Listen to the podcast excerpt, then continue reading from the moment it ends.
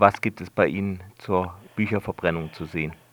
Also erstens, wir haben zum 80. Jahrestag der Bücherverbrennung am 10. Mai 1933 eine Ausstellung gemacht mit dem Titel Verfemt, verboten, ins Exil gezwungen, vergessen.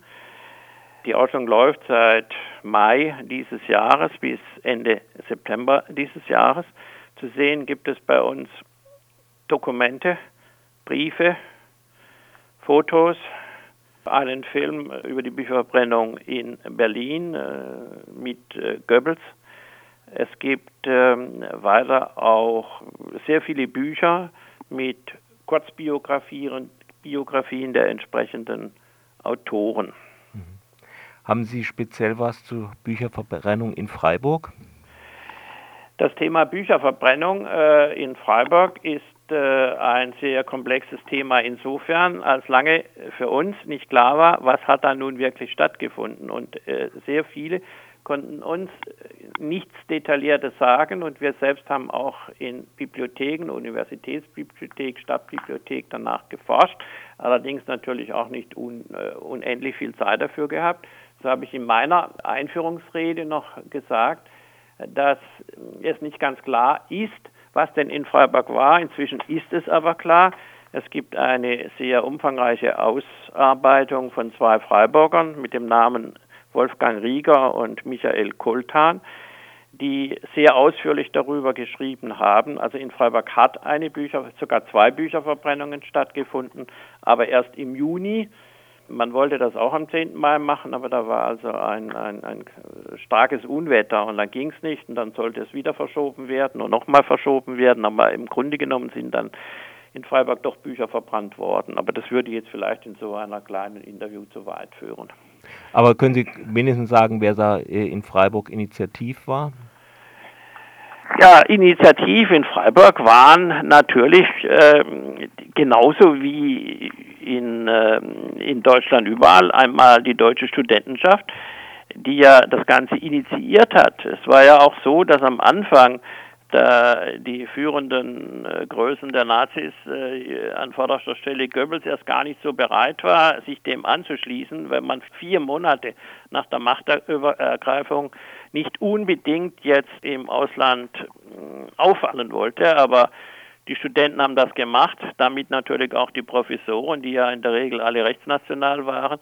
Und Goebbels hat sich dann an die Spitze der Bewegung gestellt. In Freiburg äh, waren das einmal der Leiter des städtischen Presseamtes und dann zwei Pfarrer, die sehr aktiv das in Angriff genommen haben. Den Namen habe ich jetzt nicht bereit, doch der eine war ein katholischer geistlicher Rat, Heinrich Mohr, ein ganz rechter. Und dann gab es noch einen Pfarrer in Gundelfingen, dessen Name ich jetzt nicht bereit habe. Mhm.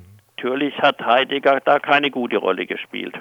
Aber grundsätzlich sind alle Bibliotheken gesäubert worden, nicht? Also die privaten Bibliotheken, äh, soweit es private Volksbibliotheken waren, dann die öffentlichen Bibliotheken und man hat natürlich versucht, auch in den Buchhandlungen, auch in Freiburg, äh, Bücher einzusammeln. Und verschüchterte Buchhändler haben das natürlich dann geduldet. Woher haben Sie Ihre Stücke von der Ausstellung?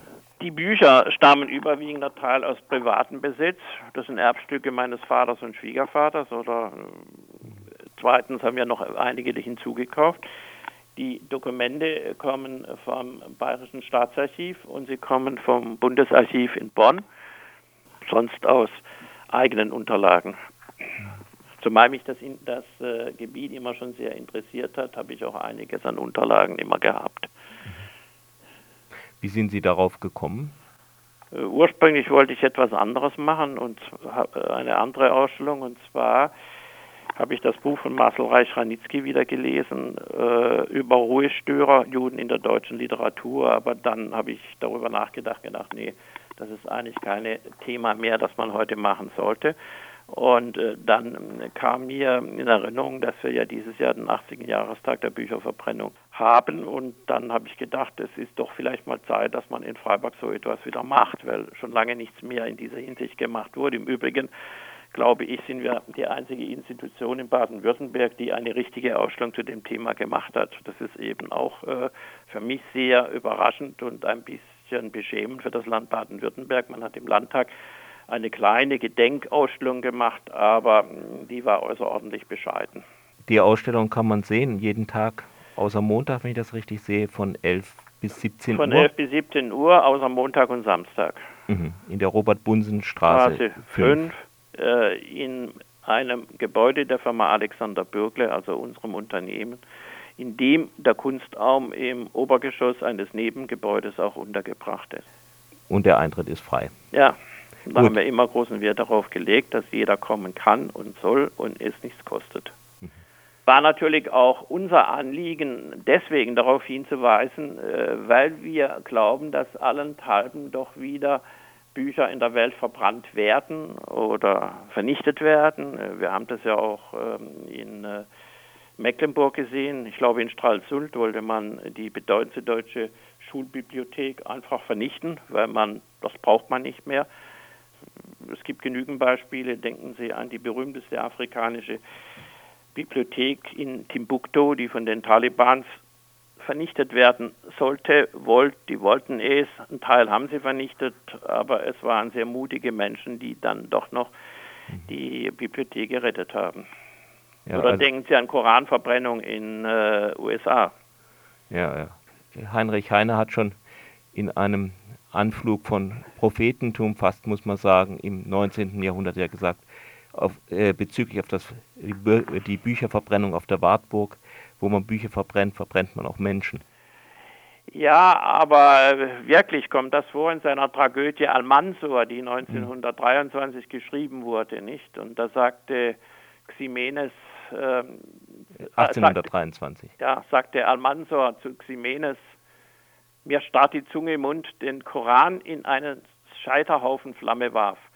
Darauf Hassan, das war ein Vorspiel, nur wo man Bücher verbrennt, verbrennt man auch am Ende Menschen.